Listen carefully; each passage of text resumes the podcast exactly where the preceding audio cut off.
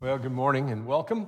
I'd invite you to take a Bible and uh, turn to Ecclesiastes chapter 1. We're going to look at the life of Solomon again today from Ecclesiastes chapter 1. I got a text from Pastor Gary this morning. I want to read that to you. Um, he said, uh, Prayers for you and the service today. Thank you for being there.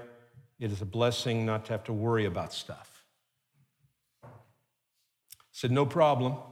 Don't worry about a thing. The fire's almost out, and there'll be plenty of parking for church as soon as the fire trucks and the news vans leave. he wrote back, It's good to hear that the church of God is on fire. So, uh, uh, Pastor Gary will be back next week, actually, this week, I guess. And uh, he'll be back here next Sunday, and we'll get to hear him. We all look forward to that. And uh, that's the good news. Bad news is I'm still here. And so uh, let's jump in and uh, get going with Ecclesiastes chapter one. You know, as, as Mike said, tomorrow is Memorial Day, and, and uh, there will be celebrations all over the country um, for those who have paid the ultimate price for our freedom and for our safety. And we as a nation honor these men and women who loved country more than self and who loved liberty more than life. Memorial Day is America's most solemn uh, holiday. It embodies the sacredness and a value that is easy to lose track of in the midst of the picnics and the softball games and, and uh, the barbecues and the Indy 500. But it's a sacredness that underpins the entire American experience. What we commemorate on Memorial Day is the ultimate sacrifice that thousands have made in defense of freedom. And it's a sacrifice that shows a commitment to something that's bigger than each of us as individuals. And many people have been willing to make that sacrifice. Let me just give you some statistics. In the Civil War, 364,500 Americans died. World War I, 116,000 Americans died. In World War II, 405,000 Americans gave their lives. Korea came at a price of 36,000. Vietnam, 58,000.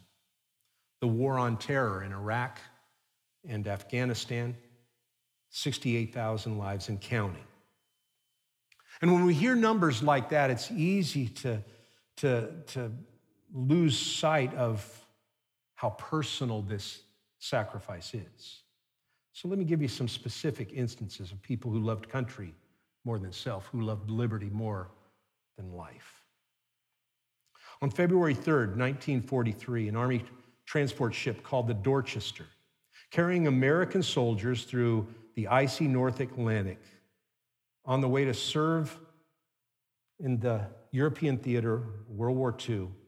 They're about 100 miles off the coast of Greenland with more than 900 people on board. Many of them little more than boys, young soldiers and sailors who had never been so far from home. In the blackness of night, a German submarine fired torpedoes at the Dorchester. One of the torpedoes hit the middle of the ship, and there was immediately pandemonium on board. The Dorchester swiftly began to sink. Soldiers and sailors, many of them wakened from sleep by the attack, searched desperately in the dark for life jackets and lifeboats and a route to safety. With them on the ship were four military chaplains John Washington, Clark Poling, Alexander Goode, and George Fox. According to multiple accounts by survivors, Four men tried to calm the soldiers and sailors and lead them to evacuation points. The chaplains were doing what chaplains do they were providing comfort and guidance and hope. A soldier would later recall I could hear the chaplains preaching courage. Their voices were the only thing that kept me going. There were not enough life jackets for every man on the ship, so When the life jackets ran out, the four chaplains took their life jackets off and handed them to soldiers who didn't have them. That night, more than 600 men died in the icy North Atlantic, but 230 were rescued. And some of the survivors in official accounts given to the Army and in interviews after the war reported what they saw as the ship went down. Those four chaplains, their arms linked, standing on the deck together in prayer. They had willingly given up their lives, they had willingly given up their futures to try to help the men who had been placed by the army in their care. One of the men who survived, named John Mahoney, recalled his experience. Before going to the lifeboats, he went back to his quarters, and on the way, Chaplain Goode, seeing him, asked where he was going. He said, I'm going back to my quarters to get my gloves. Chaplain said, You don't have time for that. Take my gloves. He said, I can't take your gloves. He said, I've got two pair. Take my gloves. Only later did Mahoney realize that Chaplain Goode was not carrying an extra pair of gloves. He'd already decided to go down with the ship. Another survivor of the Dorchester, John Ladd, said of the four chaplains' selfless act, It was the finest thing I have seen or hope to see this side of heaven. What makes someone willingly give their life for another? Why would these men take off their life jacket, give it to another, knowing full well that they cannot survive without it? Well, there has to be something bigger than just me and my life. There has to be a greater purpose in life than just life itself. And that's what we want to talk about today because that's what Solomon talks about in the book of Ecclesiastes. So let's read the first few verses of chapter one and we'll get a flavor for what Solomon is saying. And I would invite you, if you can, out of respect for God's word, to stand as we read these verses together.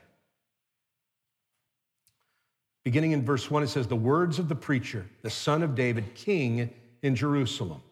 Vanity of vanities, says the preacher. Vanity of vanities. All is vanity. What advantage does man have in all his work which he does under the sun? A generation goes and a generation comes, but the earth remains forever.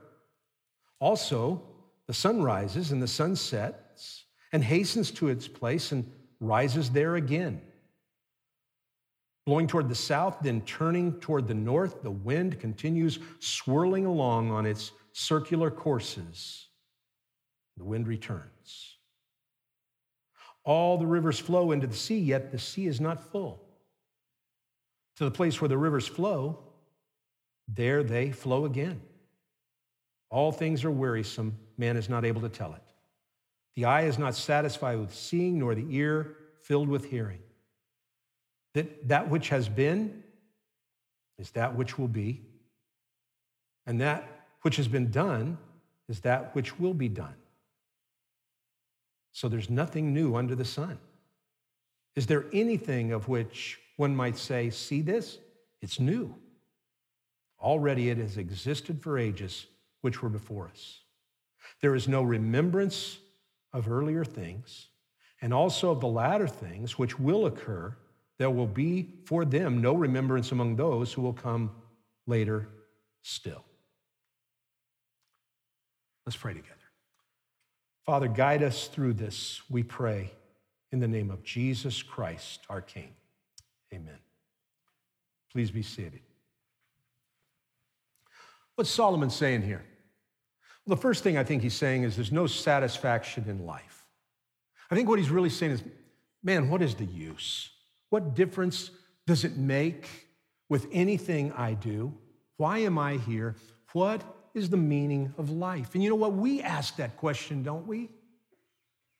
And I'm working like crazy, but I just can't seem to get ahead. I struggle to pay the bills, and I never seem to have anything left over. Man, I was in line for that promotion, but they gave it to somebody else. I'm trying to do my best to be a good husband or to be a good wife, but here I am going through a divorce. I've tried to do my best to be a good parent and raise my kids right. My kids have walked away from the Lord and they don't want to talk to me anymore. See, this is at the end of Solomon's life. And he's looking back on all he's done, on all he's built, on all he's accomplished. And he realizes he did it all for himself. He did it all for his popularity, for his reputation, for his legacy. And it's meaningless. No satisfaction in it. As he goes on, he says there's no justice in life. Turn over to chapter 3 if you want to, and look at verse 16. He says, Furthermore, I've seen under the sun that in the place of justice there is wickedness, and in the place of righteousness there is wickedness. And we would say the same thing, wouldn't we? Just think about how fast our once Christian nation has turned its back on God. Up until 1963, school started with prayer and Bible reading. Since 1963, prayer has been taken out of schools, and we've seen a steady decline in social norms and social behavior. Haven't we? 1973, the Supreme Court said abortion is legal, and since that time, we've killed over 45 million babies in the name of a woman's right to choose. Those who believe in the sanctity of life are made fun of when we speak out against abortion. But when there's a school shooting, we're to blame for being pro gun. I don't know how they can tell a 15 year old girl her baby's life doesn't matter, but hers does. Kids can see through that kind of hypocrisy. By the way, prior to 1963, there were a total of 62 deaths from school shootings in the United States. After 1963, there have been more than 500, and that number continues to climb exponentially. I heard this week about a student in Lake Arrowhead at Rim of the World High School where I pastored. I was like pastored in Lake Arrowhead. He was arrested for threatening one of his teachers. When the police went to talk to him, they found in his bedroom a 12 gauge shotgun and ammunition for that gun. Californians voted twice that marriage should be between a man and a woman, but both times the courts nullified those election results. Then the Supreme Court of the United States made gay marriage legal. And now we have Assembly Bill 2943 here in California. AB 2943 was jammed through the California Assembly in order to escape public scrutiny. And now the bill has been referred to committee in the California Senate, and there are few bills that are this bad. If this bill is signed into law, it would ban speech, books, advertisement, talk therapy, and anything else that would help people come out of unwanted same sex attraction or gender dysphoria. Franklin Graham, who was here in Ventura County this week, said this about AB 2943. The new bill would apply to all Californians, making it unlawful for any person to sell books, counseling service, or anything else that directs people to trust in Jesus Christ to help them overcome unwanted same sex attraction or gender confusion. You know what that means? it would be illegal to sell Bibles because the Bible speaks out against homosexuality. And we ask, where's the justice? We can't believe that people whose goal is evil get to do whatever they want, get to, have, to say whatever they want, and yet we can't even talk about what we believe. We see people in positions of power getting away with things, and we see innocent people being falsely accused, and they have to pay a price. And that's what Solomon is saying. Look at chapter 4. Here's what he says Then I looked at all the acts of oppression which were being done under the sun. And behold, I saw the tears of the oppressed, and they had no one to comfort them. And on the side of their oppressors was power, but they had no one to comfort them. So I congratulated the dead who are already dead, more than the living who are still living, But better off than both of them is the one who never existed, who has never seen the evil activity that is done under the sun. Solomon's saying, Man, what is the use? Things are so messed up. Why bother? It'd be better just not to be born. And that leads him to say, you know what? There's no meaning in life. Go to chapter 12, and here's what he says. Verse 8 Vanity of vanity, says the preacher, all is vanity. Vanity has the idea of fruitlessness or worthlessness, the worthlessness of human endeavors. And this is the overarching theme of this book. Solomon uses this phrase, this word over and over again. It's vanity. And if anybody knew, it was Solomon because he tried everything. Remember, a few weeks ago, we looked at all the things that Solomon tried. He tried women. We saw last week that he had 700 wives, 300 concubines, and we don't even know how many princesses. turned his mind to wine. He wanted to stimulate his mind with wine. And then he turned his to work, buried himself in work. And Gary talked about what a great builder he was. He built the, the, uh, the temple and then he built the, the, the royal palace as well. He turned to wealth. He was the richest guy probably in history. He Turned to wisdom. He wanted to know everything there was to know. And when it was all said and done, he said, It's vanity. It's like chasing after the wind. It's all worthless, it's all fruitless. Now, at this point, you're probably saying, Mac, this is by far the most depressing sermon I have ever heard in my life. So obviously, Solomon was suffering from clinical depression. He probably should have been intentional, uh, institutionalized. So, how does any of this apply to me? What can I learn from this on this beautiful Memorial Day weekend? Well, you go through the book of Ecclesiastes, it does seem that Solomon was a bit depressed. Okay, a lot depressed. But that's not really the case. What he's doing is driving home the point. He's telling his children and his loved one and, and, and us what's really important, what's worth living for, what's worth dying for. And here's what he says, chapter 12, verse 13. The conclusion, when all has been heard, is fear God and keep his commandments, because this applies to every person. What makes somebody willingly give their life up for another? What makes a man take off his life jacket and give it to another knowing full well he can't survive without it? It has to be something bigger than just me, just my life. There has to be a greater purpose than just life itself. And that is the point Solomon is making in Ecclesiastes. There's only one thing worth living for, there's only one thing worth dying for, and that is knowing God and keeping his commandments, doing what he wants doing his will. And you say, well, that's great, Mac, that's all good and fine. But there are a lot of religions that claim that they speak for God. So how do we know which one is the true religion? How do we know which, which one leads us to God? That is a great question. And there's one event in all of human history that tells us the answer to that question, that points us to the true and living God. That is the resurrection of Jesus Christ. Listen to what Paul said about the importance of the resurrection. If there is no resurrection of the dead, not even Christ has been raised. And if Christ has not been raised, then our preaching is in vain. It's vanity, just like Solomon said. Your faith is also in vain.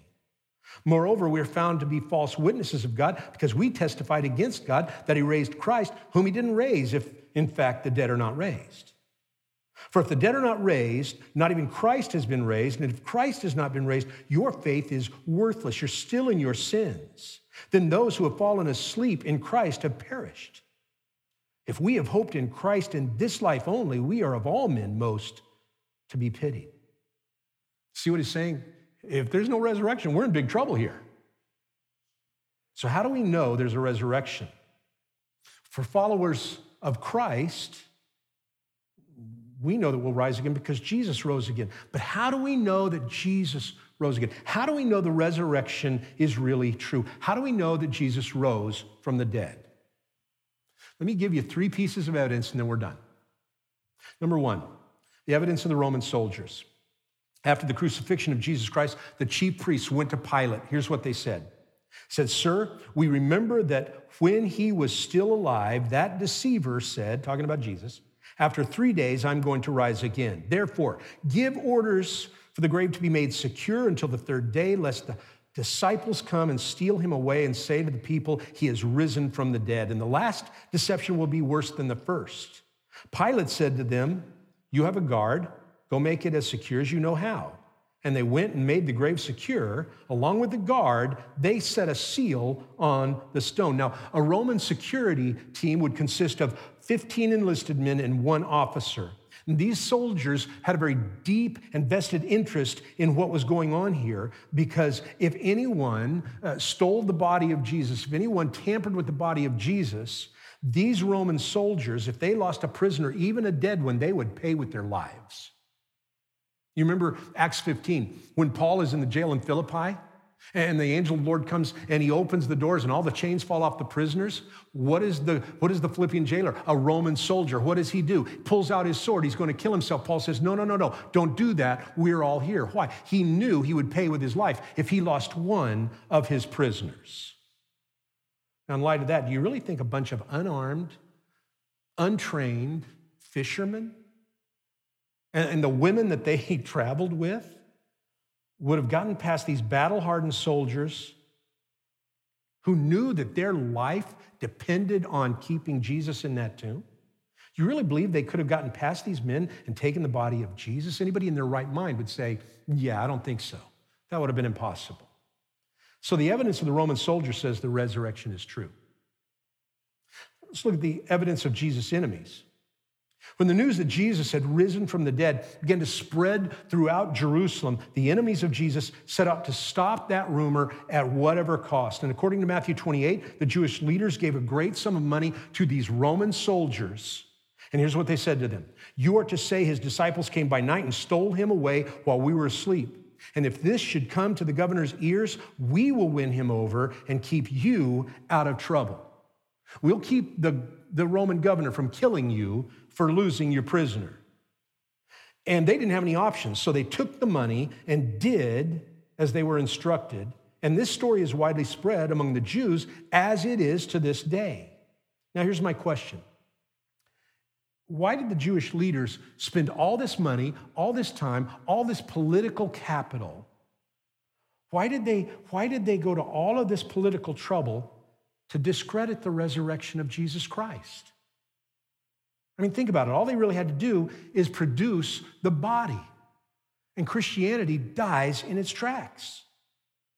All they had to do is put the body of Jesus on display in downtown Jerusalem for everyone to see. It was done, it was settled. No more Christianity. So, why didn't they just do that and be done with it? Well, there's a very simple answer. They didn't have a body to put on display. The tomb of Jesus was really empty. And remember, in light of what we've seen, nobody could have got in there and stolen the body because of the Roman guards. So, how do we explain what happened? It's only one real answer that makes sense. What the Bible says about the resurrection is true. The evidence of the enemies of Jesus says the resurrection is true. Thirdly, third piece of evidence the eyewitnesses. And eyewitness evidence is a funny thing. If you want to grow up and be an attorney, you're going to go to law school. If you go to law school, you're going to have a textbook that's named Phipson on evidence. And here's what Phipson has to say about eyewitness testimony. As a general rule, as I, I'm quoting, as a general rule, courts may act on the testimony of a single witness, and where that testimony is not impeached, they should act on it. So if you have a single witness, and, and he's a good witness. There's no reason not to believe him. You should act on that. And, and he goes on to say corroboration by another witness, while not essential, is always desirable as it can turn probability into certainty.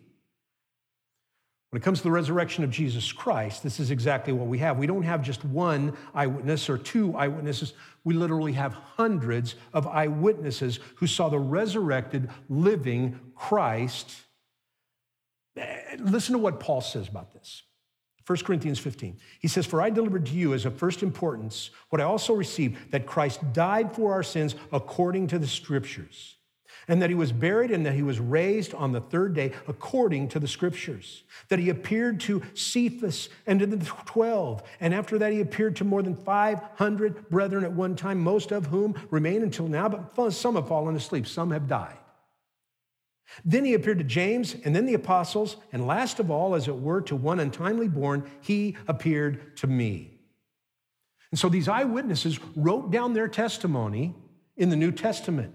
These eyewitnesses preached the resurrection of Christ everywhere they went.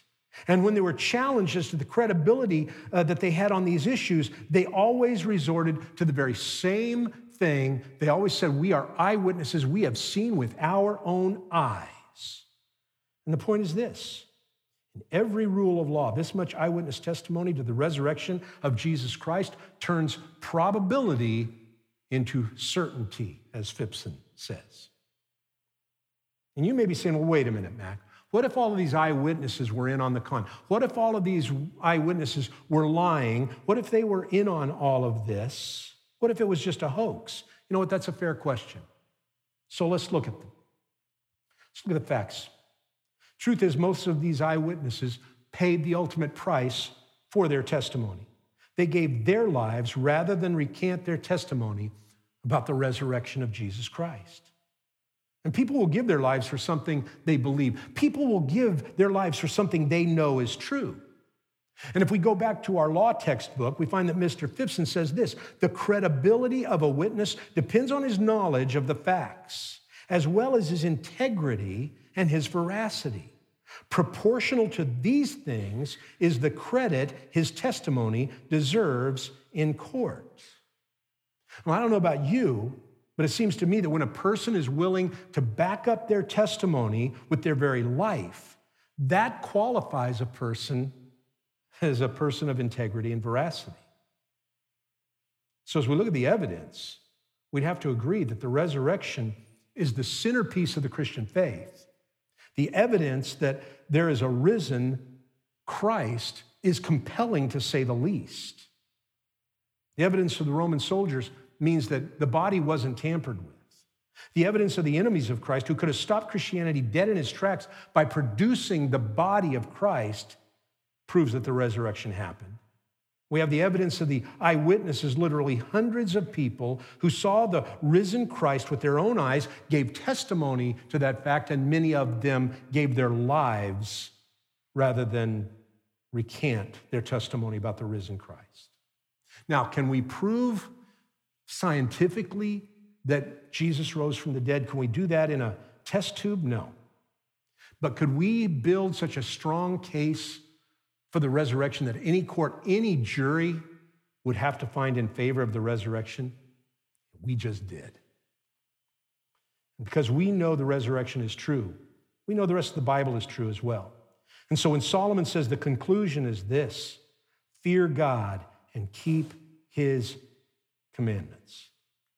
There's our reason for living, there's our purpose for living. If living for God means that someday you and I might have the opportunity to give our lives for the cause of Christ, it's okay because Jesus Christ has already conquered death and the grave, and because he lives, we live as well. That's why four chaplains were willing to take off their life jackets and give them to other people on February 3rd, 1943. That's why so many American servicemen and women willingly gave their lives on the battlefield because they knew their Lord and Savior had conquered death and conquered the grave already. Not all of them, but many of them. And that's how we can know that our lives aren't just vanity. Our lives aren't just chasing after the wind. That's how we can know our lives have meaning and purpose because we've made the commitment in our lives to fear God and keep his commandments. That alone gives our lives meaning and purpose. That alone is the meaning of life. Let's pray together. Father, today as we look at what Solomon had to say, we recognize that living for ourselves is vanity. Living for ourselves is empty. But there's nothing more satisfied, there's nothing more just, there's nothing with more meaning than living for the true and living God by trusting in Jesus Christ. And so, Lord, on this Memorial Day, we remember those that gave their lives for our country. But the reality is, they followed your example when you gave your life for us. And we give thanks for that in the name of Jesus Christ, our King. Amen.